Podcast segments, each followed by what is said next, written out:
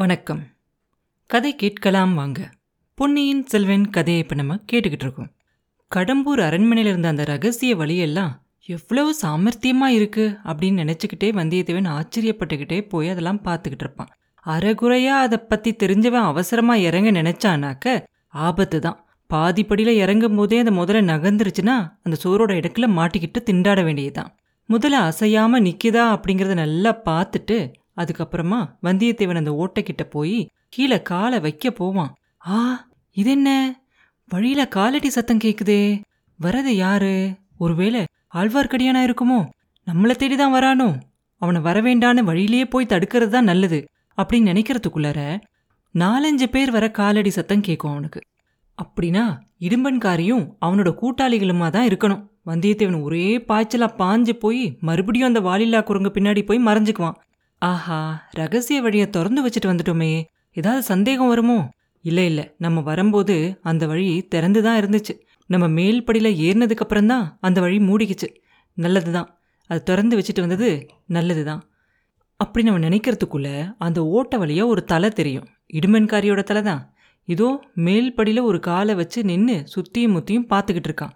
ஒரு கால் மட்டும் கீழேயே இருக்குது ஓட்டத்தானா தானா மூடிக்கிட்டாம இருக்கணும் அப்படிங்கிறதுக்காக ஒரு காலை கீழே வச்சிருக்கானோ என்னமோ தெரியல. அடடே இந்த பக்கம் என்ன வெளிச்சம் வருது? அந்த சுவர்ல யானை முகம் இருந்துச்சு இல்லையா? அந்த இடத்துல இருந்து அந்த புற வழி தெரியும் இல்லையா? அந்த வாசல் வழியா வருது அந்த வெளிச்சம். அதுல மணிமேகலை கையில ஒரு விளக்கு எடுத்துக்கிட்டு வருவா.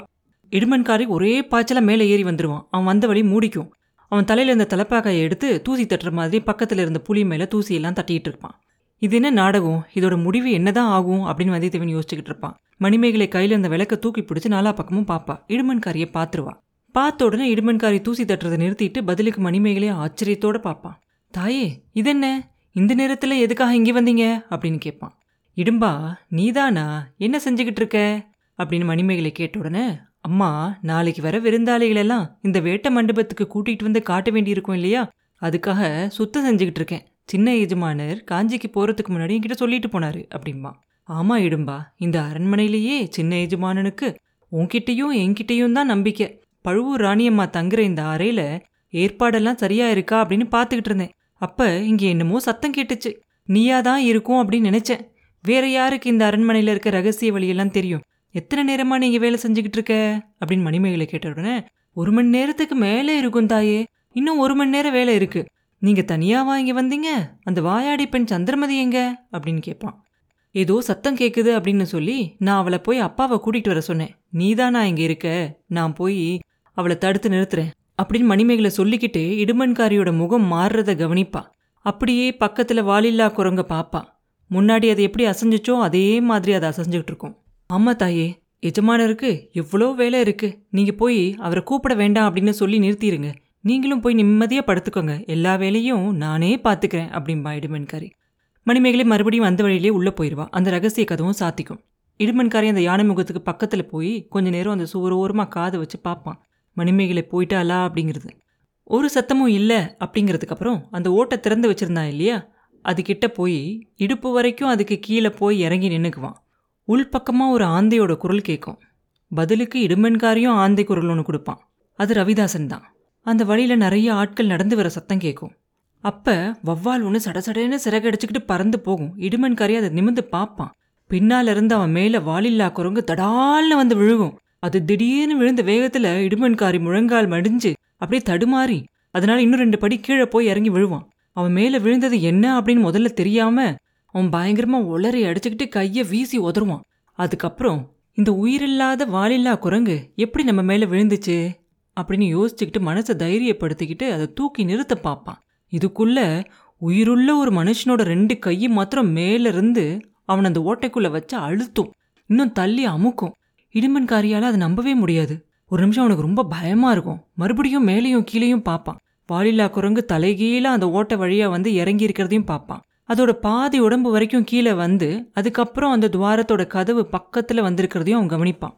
ரெண்டு மனுஷனோட கையை தொன்னது நம்மளோட பிராந்தியா தான் இருக்கும். இந்த வாலில்லா குரங்கு தான் தெரியாமல் நம்ம மேலே வந்து விழுந்திருக்கும் அப்படின்னு நினைப்பான். அதுக்குள்ளே அந்த ஓட்டையில் வந்தவங்க பக்கத்தில் வந்துருவாங்க. முன்னால் வந்த ரவிதாசன் சொல்லுவான் அப்பனே என்ன இது? எதுக்காக இப்படி உளறி அடிச்சு இப்படி அலர்ன ஆபத்து எதுவும் உண்டா? நாங்கள் திரும்பி போயிட்டுமா? அப்படின்னு கேட்பான். வேண்டாம் வேண்டாம். ஆபத்து ஒன்றும் இல்லை. இந்த ஓட்டை கதவை திறக்கும் போது இந்த ராட்சச குரங்கு எப்படியோ இடம் மாறி வந்து என் தலையில் விழுந்துருச்சு. ஒரு நிமிஷம் நான் பயந்து போயிட்டேன். இப்போ இந்த குரங்கு மேலேயும் போகாம கீழேயும் வராம வழியை அடைச்சிக்கிட்டு இருக்கு. கொஞ்சம் பொறுங்க. இந்த குரங்க வழியிலிருந்து தூக்கி சரி பண்றேன் அப்படின்னு சொல்லுவான் இடுமன்காரி தடுமாறி விழுந்த இடுமன்காரி மேல அமுக்கி தள்ளின அந்த கை வந்தியத்தேவனோட தான் அப்படின்னு நமக்கு தெரியும். அதிர்ஷ்டம் இந்த சந்தர்ப்பத்திலையும் வந்தியத்தேவன் பக்கம் தான் இருக்கும். சரியான சமயத்துல அவனுக்கு சரியான யோசனை தோணும். இடும்பன்காரி எப்ப அந்த வவ்வாலை திரும்பி பார்ப்பானோ அதே சமயத்துல வேகமா அந்த வாலிலா குரங்கு அவன் மேல போட்டு அவனை கீழே தள்ளி அமுக்கி கடைசியாக முதலையும் கொஞ்சம் நகர்த்தி வச்சிருவான். இவ்வளோத்தையும் ஒரு சில நிமிஷத்துலேயே செஞ்சு முடிச்சுட்டு வந்தியத்தேவன் மறுபடியும் அந்த யானை முகத்து பக்கத்தில் வந்து அதோட ரெண்டு தந்தத்தையும் பிடிச்சி நல்லா திருகுவான். அவனால் முடிஞ்ச அளவுக்கு. மறுபடியும் அந்த சுவரில் ஒரு சின்ன ஓட்டை தான் வரும். மணிமேகலை வந்த மாதிரி ஒரு பெரிய கதவு வராது. அந்த கதவு எங்கே இருக்குது அப்படின்னு கண்டுபிடிக்கிறதுக்கு அப்போ நேரம் இல்லை. இவ்வளோ சின்ன ஓட்டையாக இருந்தாலும் சரி இது உள்ளே பூந்து போயிட வேண்டியதா இல்லைன்னா வேறு வழியே இல்லை அப்படின்னு சொல்லி அந்த ஓட்டை வழியை ஏறி போக ஆரம்பிப்பான். அவன் தலை போயிடும் உடம்புல பாதி போயிடும் கையெல்லாம் போயிடும் மீதி பாதி உடம்பு வரவே வராது. அந்த பக்கம் தொங்கிக்கிட்டு இருப்பான். இதுக்கப்புறம் எப்படி அது வெளியில் போகிறது யாராவது அங்கே உதவி செஞ்சாதான் உண்டு. இன்னும் ஒரு சில நிமிஷம் தாமதிச்சானா இந்த ஆட்கள்லாம் மேலே ஏறி வந்துருவாங்க. அதுக்குள்ளே அவன் அந்த ஓட்டையிலேருந்து உள்ளே குதிச்சே ஆகணும். உடனே வந்தியத்தேவன் ஆபத்துங்கிற குரல் மாதிரி சந்திரமதி சந்திரமதி என்னை காப்பாத்து அப்படின்னு கத்துவான். கலகலன்னு ஒரு பெண்ணு சிரிக்கிற குரல் கேட்கும் அந்த அறைக்குள்ளர. அங்கே எரிஞ்ச விளக்கும் அணைஞ்சு போயிடும் சந்திரமதி நீ இங்கே இருந்துகிட்டு தான் வேடிக்கை பார்க்குறியா இது நல்லா இருக்கா? அப்படின்னு கேட்பான் வந்தியத்தேவன். அதுக்கு பதிலாக மறுபடியும் சிரிப்பு வரும். அதை தொடர்ந்து நீ இப்படி அந்த புறத்துக்குள்ளே திருட்டுத்தனமாக நுழையிறது மட்டும் நல்லா இருக்கா? அப்படின்னு ஒரு பெண்ணோட குரல் கேட்கும் அது மணிமேகலோட குரல் தான் அப்படின்னு வந்தியத்தேவனுக்கு நல்லா தெரியும். ஆனால் வேணும்னே சந்திரமதி நீ வர சொன்னதுனால தானே வந்தேன். பின்னால் ஆட்கள்லாம் வராங்க. சீக்கிரமாக என்னை எடுத்து விடு. இல்லாட்டி விபரீதம் ஆயிரும் அப்படின்பா சந்திரமதி இவ்வளோ கெட்டிக்காரியா? இருக்கட்டும் உன்னையும் அவளையும் சேர்த்து பார்த்துக்கிறேன் அப்படின்னு அந்த குரல் சொன்ன உடனே ஓஹோ நீங்கள் இளவரசி மணிமேகலையா? அம்மணி இந்த ஒரு தடவை மட்டும் என்னை மன்னிச்சு காப்பாத்திருங்க.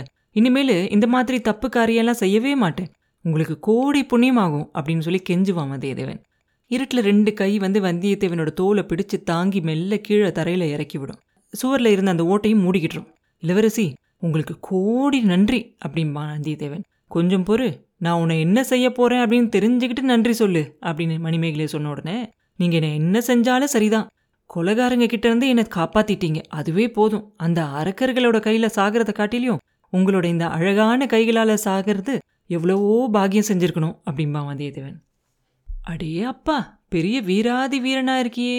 அப்படி உன்னை தேடி வந்த கொலகாரங்க யாரு? கொஞ்சம் பொறு. முதல்ல விளக்கை ஏத்தி உன் முகம் எப்படி இருக்குன்னு பாக்குறேன் அப்படின்னு சொல்லுவான் மணிமேகலை. அமனி என் முகத்தை மறுபடியும் பார்க்கணுமா என்ன? நீங்க கண்ணாடியில பார்த்தப்ப பின்னாடி நின்று பார்த்த குரங்கு முகம்தான் என் முகம். சந்திரமதி வர்ணிச்சாலே அப்படிம்பான் வந்தியத்தேவன். இருட்டில் சிரிப்போட சத்தம் கேட்கும் கை வளையலோட சத்தமும் கேட்கும். வந்தியத்தேவன் அந்த அறைக்குள்ள தலையை நீட்டினப்ப அந்த அறையில எரிஞ்சுக்கிட்டு இருந்த விளக்க மணிமேகலை மூடி வச்சிருந்தா. அதனால இருட்டா இருந்துச்சு. இப்ப அந்த மூடியை நகர்த்திடுவா. அந்த தீபத்தோட வெளிச்சத்துல வந்தியத்தேவனோட முகத்தை பார்த்து மணிமேகலை அப்படியே மெய்மறந்து போய் நிப்பா. பக்கத்து வேட்ட மண்டபத்துக்குள்ள தடதடன்னு நிறைய பேர் வர சத்தம் அப்ப கேட்கும். அப்புறம் என்ன நடந்துச்சு அப்படிங்கிறத அடுத்த பதிவில் பார்ப்போம். மீண்டும் உங்களை அடுத்த பதிவில் சந்திக்கும் வரை உங்களிடமிருந்து விடைபெறுவது உண்ணாமலே பாபு. நன்றி.